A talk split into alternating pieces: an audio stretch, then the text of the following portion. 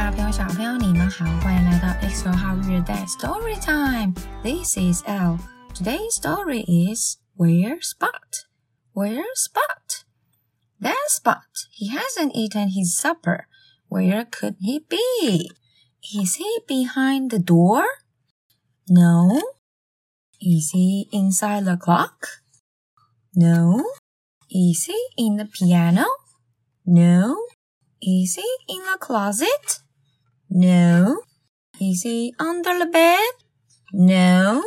Is he in the box? No, no, no. That's Spot. He's under the rug. Try the basket. Good boy, Spot. 小朋友，故事结束喽。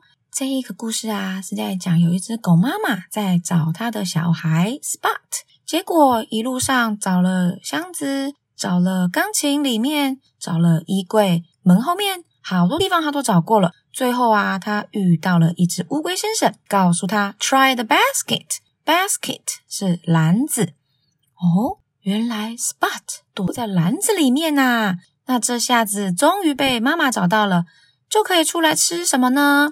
可以出来吃他的 supper。Supper 可以是一天里面的最后一餐，也可以是我们的晚餐的意思哦。那我们来练习一下吧。Supper，Supper，晚餐。Are you hungry？你们这个时间应该都吃过晚餐了吧？